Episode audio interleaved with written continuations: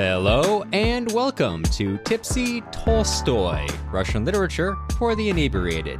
I'm Matt Garisimovich, a PhD student in Russian Lit. This week, coming to you live from my new apartment, mm. uh, where I saw a spider while moving in. So uh, probably the, the last time I'll be coming to you live from this apartment.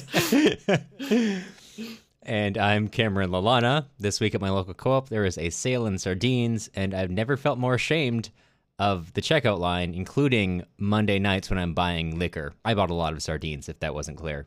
A lot. How many sardines? How many? Uh, I cleared out an entire section of of one brand of sardines. Attaboy. Well, this is a podcast, not exactly about sardines, but where me and my good pal Cameron get to unwind from our week with some Russian literature and a drink or two. Uh, this week, we're going to be talking about something significantly less fun than adultery or farming techniques, like in our Summer of Anna Karenina Uh, series. Instead, we're going to be talking about World War Two.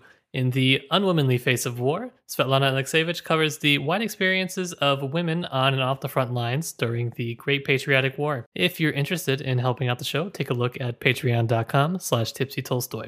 We have a lot of fun Patreon-only content and rewards, and it really helps the show out. If you're not interested in Patreon, but would prefer to support us in a more, well, free way, uh, you can leave us a nice review on Apple Podcasts or sign up for our email list on our website. Yes, thank you for the updates, but before we get into the reading today, Matt, what are you drinking? So um, I'm I'm throwing us off off the off the game here because I'm I'm doing a sober Solzhenitsyn tonight, Cameron, and I'll tell you mm-hmm. why. Okay, and that's that's because I spent the whole weekend moving, and I have sweat every ounce of water out of my body, and my body craves just water. And I think if I add alcohol to the mixture, I I, I could just die. Yeah, that's fair. That's fair. I can't argue with yeah. that. Well, it's a good thing I'm making up for us then. That's good. What do you got? Uh, so I actually I have two things. Now, first of all, I have uh, a small bottle of sake, uh, Shochikubai Premium Ginjo Sake, because uh, this is a very sad book we're covering. Really, really sad. Uh, so I'm going to do a shot every time I feel sad. And because I don't want to die, I got a relatively low A B V drink like sake. So there's that. And my, my official drink of the night is a Delirium Tremens from the family brewery Huyghe, Huyghe, H U Y G H E. I don't know. Belgian, Belgian. The country. Words. Pronunciations. Belgian people, tell me what this means. Yeah.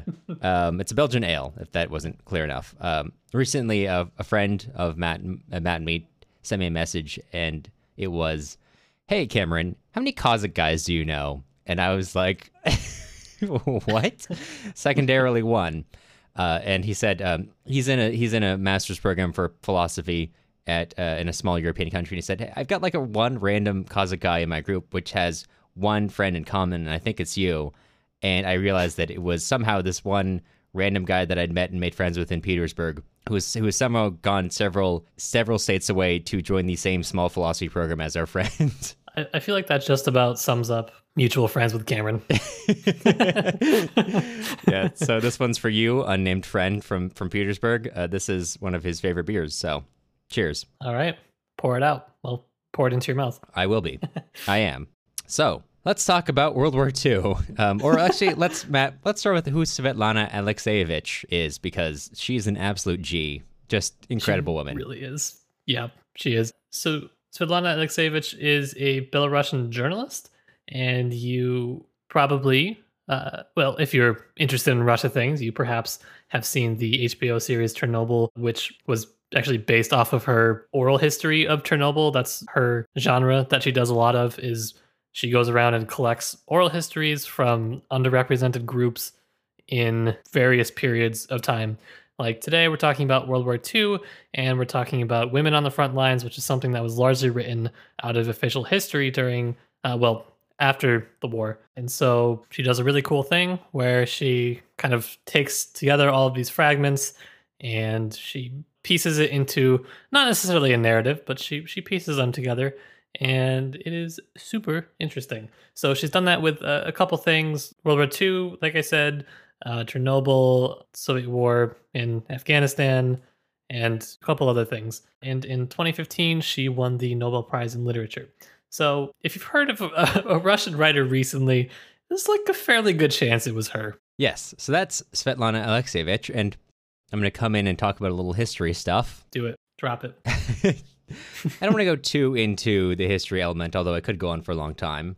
Uh, but I just want to say some things that if you're really immersed in Russian history, this may be pretty basic to you. And you may be like, uh, Cameron, yeah, I know. Isn't this obvious? But I don't think it is obvious what I'm going to say, because I was raised in like a World War Two kind of household. And that's weird to say, but I was allowed to watch like three channels growing up. And one of them was the History Channel. And that was basically at that point just like the World War Two channel. So I grew up like memorizing documentaries about World War Two. Like I watched them over and over again until I could like recite battle lines from memory. Um, you know, love that kind of media. And of course, as Americans, we're inundated in World War Two media, from video games to books to movies. We love the stories of the Battle of the Bulge, of uh, just endless amounts of talking about D-Day. And, you know, I think it's interesting still. But of course, if you are only consuming American media, you might get the idea that the war was primarily won on the back of the U S. And it's hard to understate the role the U S did play in World War Two, especially in terms of our manufacturing. But in terms of just day-to-day combat, that's not exactly true. And I'm not going to get into talking about battle lines and casualty statistics and all that, because that's exactly what Svetlana Alexievich is trying to get away from, and I'm going to respect that that wish by not getting into that in this podcast. But just if you are not familiar, the war in Europe was mostly fought on the Eastern Front. World War Two, we estimate roughly, although we'll never truly know, that between sixty and seventy million people died. The U S S R lost between twenty-six and twenty-seven million people, a vast, vast majority of that number. It's hard to understate the number uh, of people in Eastern Europe that died to the to the Wehrmacht. Conversely, the German army, the Wehrmacht, the S S, suffered three quarters, three fourths of their wartime losses fighting the Red Army. So just even just based on those basic numbers, you can infer that a great deal of the war happened on the Eastern Front. And again, I, I'm, I don't want to get too into it because it's it goes really far, but it's very easy to to misunderstand that from the at least Western context. I mean, that's something that I kind of thought all my life until I was in college and studying World War Two formally and sitting down and being like, wow, that's wild. That's something you really don't get from American media, which is, you know, only fair. But, you know, roughly, and this is an estimate that I read on the Washington Post, roughly sixty percent of, of Soviet households lost someone. And it is hard to understate the place that World War Two or the Great Patriotic War still plays in, well, various uh, Eastern European countries today. You know, in America, you're you're raised, you probably see all kinds of movies all the time, but it's really living history in Eastern countries. Uh, I'm reminded more than anything, when Matt and I were in the city of Yaroslavl, we went to go see a an elementary school to teach some English there. And when we entered the, the lobby... Well, what we did, defining it as teaching is broad, but yes. We talked at some children about English language, technically, and... They, the entire lobby at the, at the check-in was one entire World War Two exhibit. The whole wall was covered with the photos of family members of students who had died in the war. There was a, a there was a replica submachine gun and a, well, I hope it was a replica. There was a submachine gun, maybe re- real, maybe a replica, in a case in the corner. Um, and that was just like one of two sections of that building, which are just memorials to World War Two. Every year there's a parade in Moscow, of course, but there's also people who bring remembrances of, of family members who died in the war. It is hard, hard to overstate the effect that World War Two had on like day-to-day Eastern European life. It was devastating. There were there was just an entire just places in Eastern Europe which just nothing existed anymore. And I, I'm, I'm taking a line uh, from an Eisenhower memoir where he writes, "When we flew into Russia in nineteen forty-five, I did not see a house standing between the western borders of the country and the area around Moscow.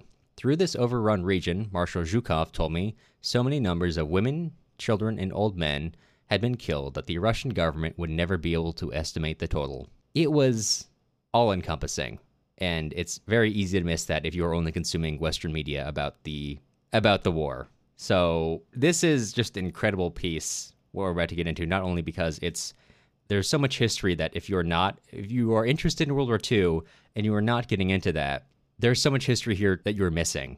I mean, especially that the fact that she's writing from the perspective of women who, even within this even considering this this massive element that's already missing, you have a subsect of that, the the experience of women in war, which is a huge portion of them, which has also been left out of even people who are familiar with that, or just day-to-day Eastern European perspectives on the war. So this is just an incredible piece of literature on on that. And also, okay, side note, totally different thing. I just want to point out that if you're interested in World War Two, highly recommend that you just read literature that's not just about like battle lines and statistics. Read about social stuff. Read Studs Terkel's The Good War, which is basically the same thing in the U S.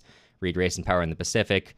Just read outside the usual stuff that everyone likes to read, just because it's frankly more interesting. And, you know, other stories have been told a lot of times. So, you know, investigate something new. That's just my soapbox. What if I don't like to read, Cameron? Well, what if I just want to watch History Channel documentaries? Well, then we can talk about the battle lines in Iwo Jima, because I still remember a lot of that. Of course. Yeah, that's how I learned my first Japanese. Wow. Yeah. Where you know. Yeah. Yeah. Thank you, History Channel, for teaching me baka. Word of great import in my life. Mm-hmm. Mm-hmm. Okay. That was a random of like fun fact about you that I didn't know, but really checks out. You know. Like... So World War Two. World War Two. I was kind of curious, um, because I have read this or part of this before for class. So I was kind of curious for you on, on your first read through, especially as someone who's worked in journalism and whatnot, how you felt about this sort of approach to storytelling. Because like I mentioned, it's a lot of kind of piecing together other people's stories. Yeah. I mean, I love it personally. One of my favorite American journalists is Studs Terkel. He was basically an American Svetlana Alexievich. He, he goes around, he takes a topic, and he just interviews people. And as already mentioned, he's got the book The Good War, which is basically the same, well, similar concept. He just interviews people, soldiers, civilians, factory workers, women, men, every type of person. And he does that for other concepts too, working, the con- what people do or think about their jobs, about race, et cetera, the Great Depression. And he's absolutely one of my favorite journalists because there is so much of, I don't want to go off into like my feelings about journalism, but there's this tendency to take one lens or one person's life and use that as a perspective into the entirety of an event.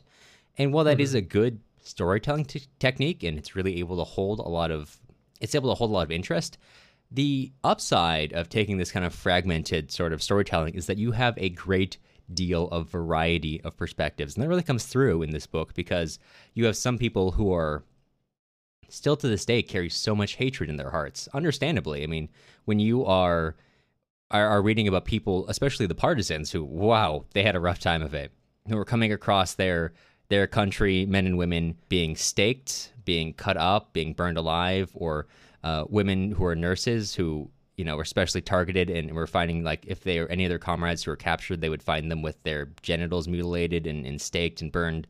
A uh, lot of lot of staking and burning.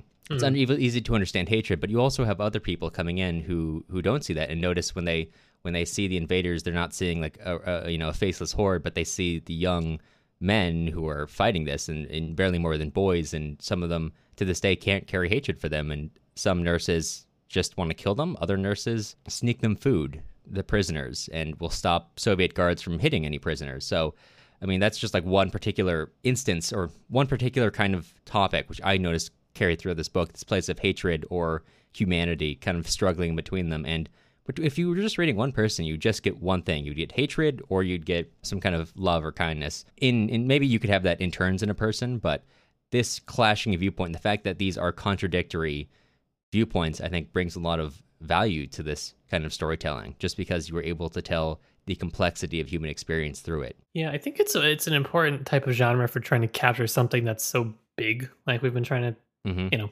we we can say it's it's big and it's important, but it's hard to really get a grasp of it until you've kind of read, I feel like, some of these stories, not even just for what the contrasts bring out, but also just the amount of them. Like there are so many. And I, this is just for my own personal thing, just trying to imagine the amount of effort that went into writing uh, a book like this. Like this must be significantly pruned down from what the interviews she had received were. Like these, I'm sure, were not quick interviews in a lot of cases.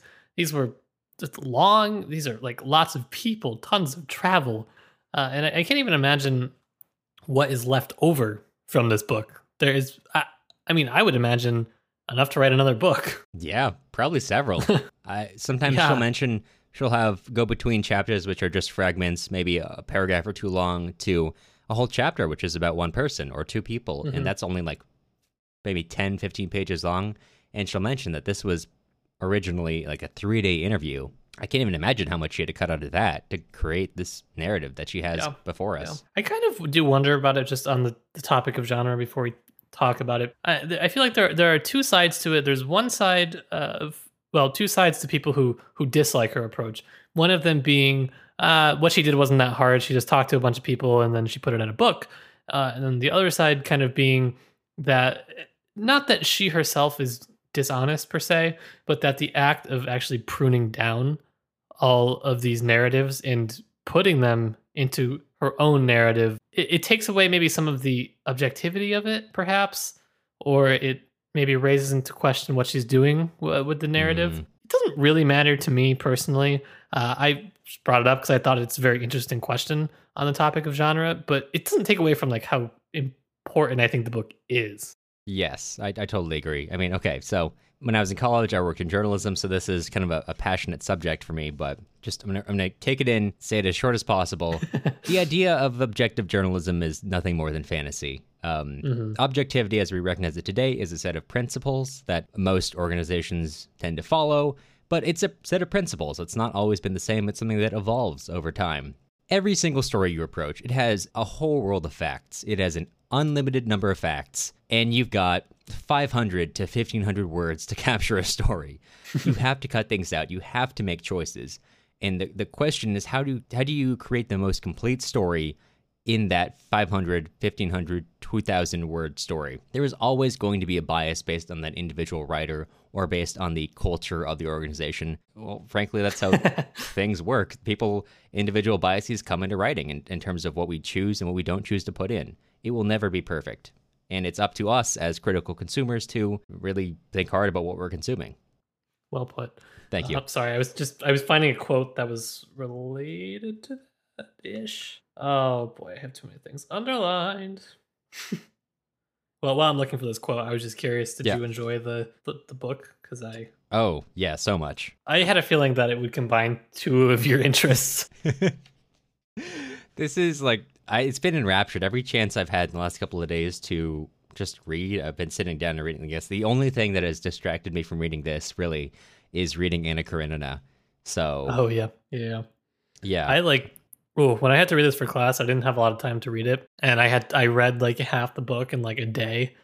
And I, oh boy, did I have to decompress afterwards, because it's, it's interesting. It makes you want to keep reading, but it, it's one that like, oh, it's a, t- it's a tough read. It's a tough read. Um, I, the, I almost wish that uh, Svetlana Alexievich had editorialized more, because her opener is just... I, I love her opener so much. They're like, I was underlining just left and right lines mm-hmm. from the opening before she even got into telling stories, um, especially her, her justification for why write about women specifically, as if you need a justification for a topic which is just systematically underrepresented. But she writes at one point, everything we know about war, we know with a, a man's voice. We are all captives of men's notions and men's sense of war, men's words. Women are silent. No one but me has ever questioned my grandmother. It's just, I mean, it plays into specific things she's talking about. Even these women who fought in this war are often forgotten, or, you know, mm-hmm. when they go to parades, they don't wear their decorations. And that's something that's true not only in, well, now Russia, many other places in Eastern Europe, but any, I mean, I used to study civil wars, and anytime you f- see any civil war where women are, are a significant portion, shame almost always follows that, some element of shame, which is put upon these women who fight and step out of like traditional gender roles. And so... I could just go on and just go through every single page and read a line I liked a lot, but just really just enjoy her as a writer, even outside of her work too. Yeah, I, I do like her writing. I, I definitely intend to read more of her, her writing for sure. After reading this, I was like, wow, I love this this genre. I find it just very fascinating. And she has this this line, I, I found it. It's talking about kind of her theory and philosophy on putting it together. Somewhere in the middle, it's on page one forty-one of the copy that I'm reading from. Uh, and it says, uh, however much I love to look at the sky or the sea, still I'm more fascinated by a grain of sand under a microscope. The World in a Single Drop, The Great and Incredible Life I Discover in It. How can I call the small small and the great great when both are so boundless? I've long ceased to distinguish between them. For me, one human being is so much. There's everything in him. You can get lost. And for me, well, first of all, there's just so much to unpack. But I think, like you were saying earlier, that this, it gets to the core of what Alexievich is trying to do, which is get away from quantification of death, because at the end of the day, death is still a death. And that's what she's trying to re kind of bring back just into the discourse about war, I think, and well, life more generally, I guess. Uh, and, and usually I think when you talk about World War Two, you're just so accustomed to having numbers thrown at you that they almost mean nothing. Like, you know that that's a lot of people that died. That's a big number, but it doesn't feel the same as hearing that number uh, versus reading these individual stories. Right. That's my soapbox. I think it's absolutely right. I mean, it's one thing to be quoted at you like, okay, America had four hundred twenty thousand casualties. France had casualties. Again, I was raised in the American context. Right? The Soviet Union had such and such casualties. Um, but it's an, quite another thing to read. And I, I was there's one story which really, I mean, they all really, really fascinated me. But she interviews two sisters, uh, daughters of a relatively famous uh, Soviet commander of, of military uh, factions across not only in the Civil War, but also in the Civil War in Spain, et cetera, et cetera. And one of the one of the women she interviews, she's a nurse. And one of the most striking things to me is that for years and years after the war, she avoided markets, because the first time she went after the war, she went to go sell some shoes she had, and all she saw were veterans of the war. Men who had lost limbs, men who were just not able to function in everyday life, who were there just trying to sell things. And, and she felt bad about saving life during the war because she was so afraid that she would run into someone that she knew and have them look into her eyes and ask her why she saved his life when this is what he has to do when he's on the street now, just trying to hawk just whatever he can get his hands on just to make a buck. And she doesn't go for years and years. And it's one thing to say such and such number of people die, but it's another thing to sit there and think about, A, you know, not going somewhere for years and years because you're afraid you, you've saved a life. And what if that life went on to be worse after this war? Or B, the lives who were there in that in that market, who who fought the Great Patriotic War and have now been left abandoned, more or less, to live in veterans' homes, selling things in the street. I mean, one's a number, the other is life, and one is so much harder to grapple with. And I'm taking my first shot of sake because I've just made myself really, really sad. Yeah. See, I don't want to draw the the through line, but just for me, Alexievich's approach, it it reminds me of the moral complexity of Tolstoy, and it's a very similar approach of going like in depth into one person's mind. The idea that, you know, you really need to understand the the individual. For me, a lot of the editorializing of Alexievich reminded me of, of Tolstoy. And that could just be because we're also doing Anna Karenina right now. But it seemed like it potentially would have been an influence on her. I mean, you know, who doesn't Tolstoy influence? But yeah, I mean, I think it's it's it's good kind of an influence to have, because it, it challenges, even if you don't fully buy her editorializing, which you don't have to. I think it's interesting because, okay, so at least in the media I grew up in, there is very much a sense that what what drove the U S S R on? It was fear. In in World War Two, it was fear that the commissars would shoot you in the back if you took a single step back after, you know, Stalin introduced the order that if you ran, you would be shot. And that's a relatively easy through line to, to follow. That's a relatively easy kind of story to follow. And I'm not saying that never played a part in it, but I, I think you see complexity in the in the stories of of fear and and what exactly it wrought. Because, okay, so there's one story of one woman in here who was a nurse, and one night she they're under bombardment, and she just begins to drag people into a shell hole. Anyone who's injured, she she drags into a shell hole, and she begins to treat them down there. And they're holding line, and then two soldiers on the line panic, and they run. And then everyone else panics as well and runs with them. And, of course, she's with the rest of them. She runs, and she she... with everyone else, and the next day they, they fight their way back to that point, and they found that everyone in that shell hole has been killed. They've been executed where they where they lay. and she feels such chills that saving these men led them to be in one easy little pit to be executed by the Wehrmacht. When it comes time for the, the two men who ran to be to be sentenced, and they're sentenced to death, of course, this is after the, the decree that if you, you run, you're shot, she volun- she steps forward and she volunteers when no one else will. They're all kind of in this kind of fear because, of course, they all also ran, but it's only the two that broke first who were charged. She steps forward and shoots them both. And she sits back and thinks, would I do that today? I don't know. Maybe, maybe I would. I think about it a lot. It's a hard choice for me, but I mean, that's something where you can understand them. And of course, in the in the story itself, it also talks about their reactions as well. But the the, the complexity of the individual in, you know, how do we how do we prevent how do we prevent losing, you know, wounded who are who are stuck where they are, and you know, what do we do with with people who run, break and run, and, and it, it just brings such human complexity into this moment where it's relatively easy to play Call of Duty two and see, you know, commissars standing on boats shooting anyone who even thinks about not running right into gunfire. Um, you know, one's a human story, another's another's a narrative, I guess. I feel like in, in America, there's also the perception that people were forced to fight in the war. At least maybe that's the perception that I had had when I was younger. Uh, but the, I mean, a lot of these stories deal with women doing things like lying to go to the front, like lying about their age or like stowing away in the train that they know is going to the front. Not because they want to fight necessarily, but just because they want to do something productive to help protect their kind of their motherland. And I, I was really curious. I, I don't know. I don't want to make a blanket statement about about the book because it probably mentions it at some point. But a lot of the, the women, when Alexievich is compiling these stories, From from what I recall, they don't really mention kind of these large-scale historical figures like we think of in World War two. They're not thinking about ideology. They're not thinking, hey, you know what? I want to go fight Hitler. That's not really what their their driving purpose is. It's this kind of profound sense of not just not just like patriotism, because that kind of like simplifies it, but just like, this is where I've grown up.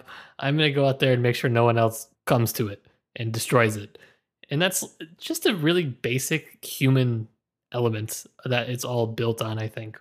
Yeah, that's something I loved in this novel, the, the reasons that people go to fight. Mm-hmm. You have what I would call the obvious ones, such as some of the women in the book are, are, for example, Jewish, and they lived in Eastern European states, which were first captured by by the Nazis before they even went to the Russian Republic of the U S S R. And, you know, for they, for example, would have their families murdered.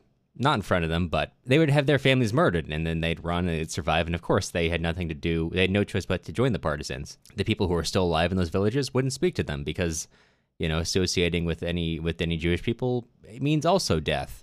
So you've got some people who have no other choice but to join the war. And then there are other people who, it almost sounds like a novel, the way they joined the war. One woman, she's, I think she's from Siberia. She just starts giving a lot of blood. That's what she, that's her contribution to the war. She gives so much blood every month. They give her a bunch of food. She gets more rations than everyone else. And then she begins to write her address on, on the blood she gives at the behest of the doctors. And one guy comes to visit her and they have a grand old time. They're having a great time. And a month later, she gets a note that this person who has received her blood has died. And then she kind of sits there and is like, my blood was spilled on the front lines, so I have to avenge that. And she sneaks to the front lines to start fighting the Wehrmacht, yeah, based on her idea of, my blood's been spilled, I need to avenge it, based on this this man I didn't really know. And it's like such a wide variety of tough, visceral, like you had no other choice to, kind of almost like, this is something I'd expect from like a very, from like a mid-tier novel writer for why you go fight in a war kind of stuff. Yeah, some of them are almost unbelievable, but that's in part what I think makes it so special, is just the fact that you would never think that this is This would have been a cause, perhaps. Um, but it's just smashed in the absolute gritty realism of the story. Yeah. If there's anything that captured me, I mean, a lot of things captured me about this book. It was the story of, I forget her name, I wish I knew it now, uh, the women who served as medics in the in the tank battalions, because they were, they had mm-hmm. a rough time of it. I mean, tanks are not built to carry medics, but they carried medics with them, which meant the medics, these women had to just stand on the back, which you may recognize as an absolutely terrible place to be on a big giant thing rolling through a battlefield being shot at. Yep. And of course, when tanks caught on fire, it was their job to start pulling these guys out of small hatches from things that were on fire. And I I, I can't even imagine being in their position. They would mention that, like, oh, we were like tiny, because everyone's small. There's no food. Um, like tiny hundred hundred pound kids. They were barely more than teenagers, pulling, you know, one hundred fifty, two hundred pound men and their guns, because of course they need the, the guns are really, really important at this point. So she's like, one of the women is like, in, in over the course of my career, I probably saved, they tallied up, I saved, you know, almost five hundred men, an entire re- regiment. And she's like, I don't know how I did that, frankly. I don't know how I carried hundreds of pounds at a time, you know, pulling them out of burning tanks while I was being shot at. It, it's hard to think about now. I mean, I can't imagine doing that. That's wild. It's just, it captures the imagination, the absolute limits that people can push themselves to in, in the right situations, mm-hmm. or wrong situations, as as that case probably could more aptly be described. Yeah, I can hardly carry groceries up my stairs. I can't, like, I literally cannot imagine some of these things. Um, but I want to, I want to throw you a, maybe it's a softball question. It, it, for, for me, I just, I want to hear about why you think Alexievich decided to name this The Unwomanly Face of War. Uh, of course, it's about women, but she could have just named it Women in World War Two or something mm. like that. Right. I mean, I guess that is one of the major elements of the book, is kind of talking about the idea of femininity. And she's not, you know, writing like a Simone de Beauvoir criticism of the, the notion of femininity, but she is talking about like the different faces of, of I guess, women, in which in this case for her is synonymous with femininity, and what that means in, in the context of warfare, from one element of like what what what is it to be to grow up uh, someone who is identified as a woman and then be sent to something which people identify as a man's thing. And on one level, you have the obvious sexism they face, the just like day-to-day comforts of, there's one woman who, I think, Alexievich asks her what he, what she feared the most day to day, and she says, "Oh, you probably expect me to say death, but no, it was men's underpants. It was every day. We didn't. They didn't have any men, women's underpants, so they just issued us men's underpants. And you can't imagine how ridiculous we looked. And at the end of the war, when they finally were giving us women's underpants and and, and bras, we were like showing them off to each other. We were so proud to have that kind of underwear back." Or the perception of them was fundamentally altered by the people around them by participating in the war, for better or for worse. I mean, there's just so many ways that the notion of femininity is challenged by uh, by an action which is, at least I would say in this culture, but frankly in, in most cultures, is considered a, a manly thing, which kind of is interesting. And not a main feature of the book, but an underlying thing that, that's continually, I guess, addressed or even not addressed. Yeah, I found that a lot of the book had to do with kind of that that suppression of their femininity, either intentionally or just not knowing, or I don't know. There were like a lot of aspects to it. Of course, the, the one that I was going to point out too was the, the uniforms, just like not having uniforms that fit. Um, bras, underwear, even shoes. A lot of women were talking about how, you know, they were wearing like these really heavy boots that were meant for like people with like double their feet size. And just like thinking about being in combat, trying to do that with things that don't fit and like are not designed for you, uh, really limiting. Yeah. That not helpful for sure. Yeah. It, it kind of makes me think of, I think it was one of the, the, the two sisters who were the, the, the daughters of the famous Soviet military commander, who one of them talks about putting on a dress at the end of the war. This is the first dress she's seen in years. And she like kind of standing in the mirror, and she feels both kind of proud. She's like, oh, this is a lovely dress, but also like, she's been wearing trousers for years and years, and it's just strange for it not to be a just practical thing. Mm-hmm. And and that sort of alienation from what she herself feels proud of is an interesting thing to approach. There's also just the the, the aspect of the physical wear and tear of war. Mm. Just the malnutrition, the stress, uh, the, the everything that comes along with it.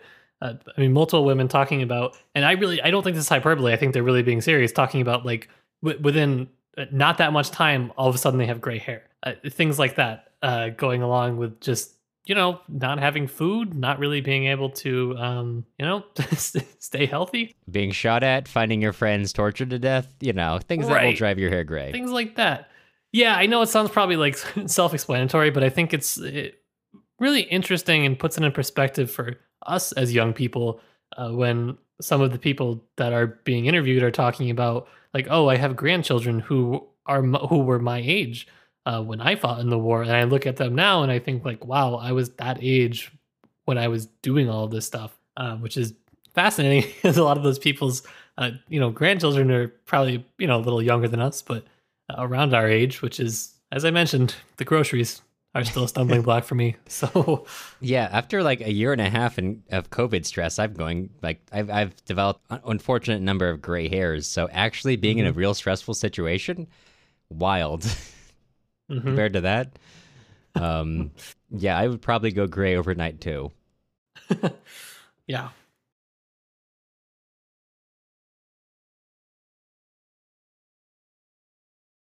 Did you have any particular stories that really struck you? There there were a lot of ones that struck me, but thinking on the topic of the unwomanly face of war, there were a couple ones that were just really harrowing reading. Uh, the, this, this one woman talking about right after she was decorated uh, with a medal for courage, uh, she had her first period and thought that she was shot. And one of the older man soldiers, she says, explained it to her like a father. And there's just so much contrast between like women in, in certain regiments were treated fine and people would look after them and, you know, explain things to them and whatnot. Uh, but then there are also instances of like sexual assault in other ones and just really uh, terrible things, even, you know, of course, within the regiments. So I, first of all, interested in contrasting experiences, of course, but also just the kind of almost suppression of biological functions throughout war, which mm. of course you might think, yeah, of course people, you know, have to do things like that during war, but it's just, you don't like to read it. You really don't. Yeah. I mean, speaking of biological functions in that very same story, at one point she's so tired after she's unwounded a truck full of wounded that she sleeps in the truck.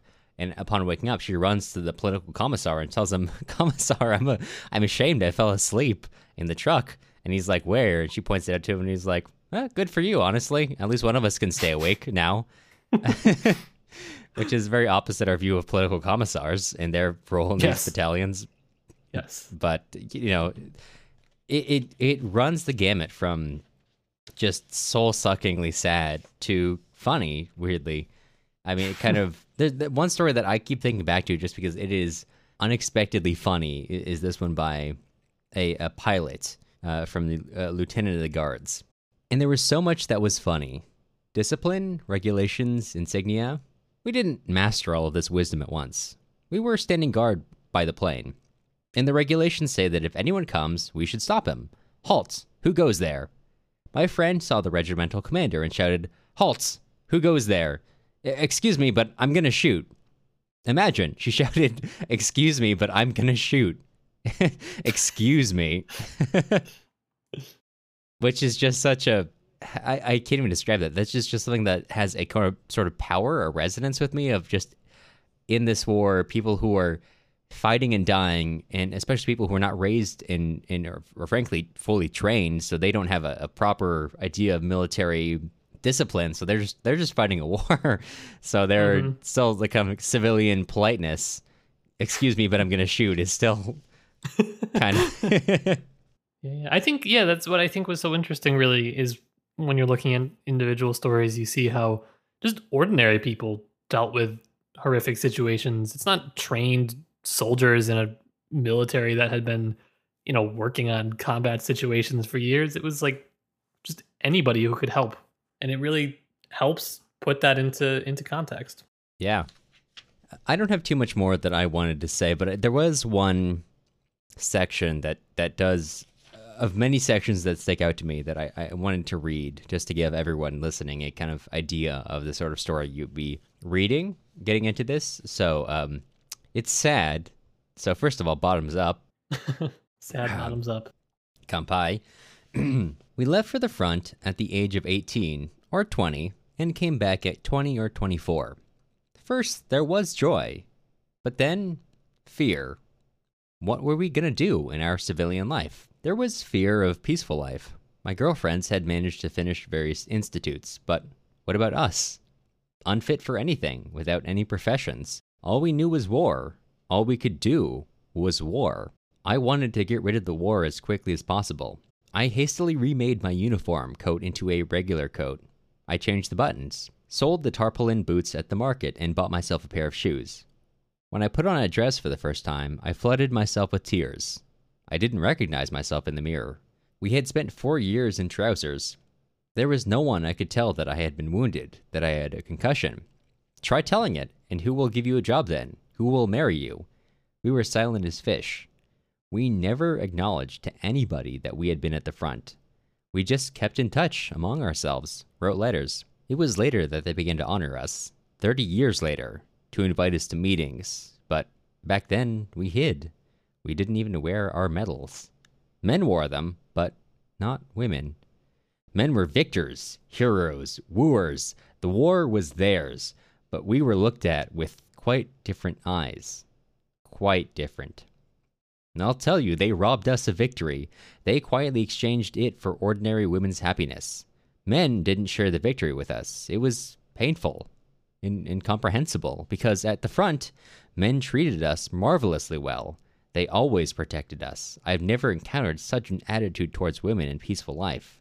When we retreated, we'd lie down to rest on the bare ground. They stayed in their army shirts and gave us their overcoats. The girls, they need to be covered. They'd find a piece of cotton wool or a bandage somewhere. Take it, you might need it. They'd share a little last rusk. We saw and knew nothing but kindness and warmth during the war. And after the war? I'm silent. Silent. What keeps us from remembering? The unbearableness of the memories. Deep cuts. Deep, deep cuts. I like that one because that was kind of talks a little bit about the the way in which women for a, actually quite a long time after the war were not really included in official history. No, even in like a lot of Soviet films after the war, it's, they're not usually showing the women that were, you know, also victorious. Like mm. they're saying, not, you know, out there strutting with their medals and whatnot. But also this like idea of just feeling broken and like you can't reintegrate back into society afterwards. I mean, basic things like getting a job after, like imagine that. That's, that's just crazy. On this front, uh, both Svetlana Alexievich and Rambo First Blood can agree. It's hard to be a veteran. Sad, yes, sir. But yes, this is a sad book. This is, I thought that the book we're going to read in a couple weeks, um, One Soldier's War, was going to be the saddest thing we'd read in a long time on this podcast. But um, no, this one blew me out of the water. It was... Take that, Cameron. So much sadder. My book wins. Unfortunately, my book wins on that front. Uh, you get you get the award. I don't know what the award is, but you get it. You get it, my friend. The sad, sad boy award. I drank to your award. Well, Cameron, before we totally wrap up, on a scale from one to Yeltsin, how drunk are you? I am a seven or an eight. Uh, the very high A B V beer plus almost this entire bottle mm. of sake has really done mm-hmm. a number. So, yeah, I'm maudlin drunk now about World War Two. Uh, yeah, as one does. As one does, as I do weekly. Uh, how about you? How, where are you on the scale? Oh, I'm, you know, I, I've gone somehow below sober, just sad sober. Yeah, that's so, fair. That's, yeah, you can know. Only be expected. Yeah, I really should have just pushed. I really should have powered through and had a drink anyways. You might be at the exact same level of sober regardless of drink, regardless of your drinking or not with this book. That's possible. That's possible. Well. Well. Well, uh, what are we well. reading next week, Matt, to perhaps get our minds off this very sad subject? Well, next week... It, it won't be as sad, I don't think. Although I sure hope not. Uh, we're going to be reading part three of Anna Karenina for our Summer of Anna Karenina series, so stay tuned. That many chapters, but Levin mowing wheat cannot be sad. It can only be happy. It's truly the high point of the book, but we'll talk about it next week. Before we let you go, we want to extend a sincere thank you to all of our current patrons. Jeff, Janice, Anne, Emily, Jesse, Madeline, Alex, Daniel, Irini, Paige, Darren, Larkin, Lou, Gary, Daniel, Jack, Alex, and Roland. Podcasting isn't free, and grad school doesn't pay very well, so if you're interested in joining with our current patrons to keep the show running, take a look at our Patreon at patreon.com slash tipsy tolstoy. The music used in this episode was Soviet March by Toasted Tomatoes. You can find more of their stuff on toasted tomatoes dot bandcamp dot com and also on YouTube under the same username. If you're looking for other places to find us, you can also follow us on Instagram at Tipsy Tolstoy Podcast, or join our email list on our website, tipsy tolstoy dot com. You'll hear from us again soon.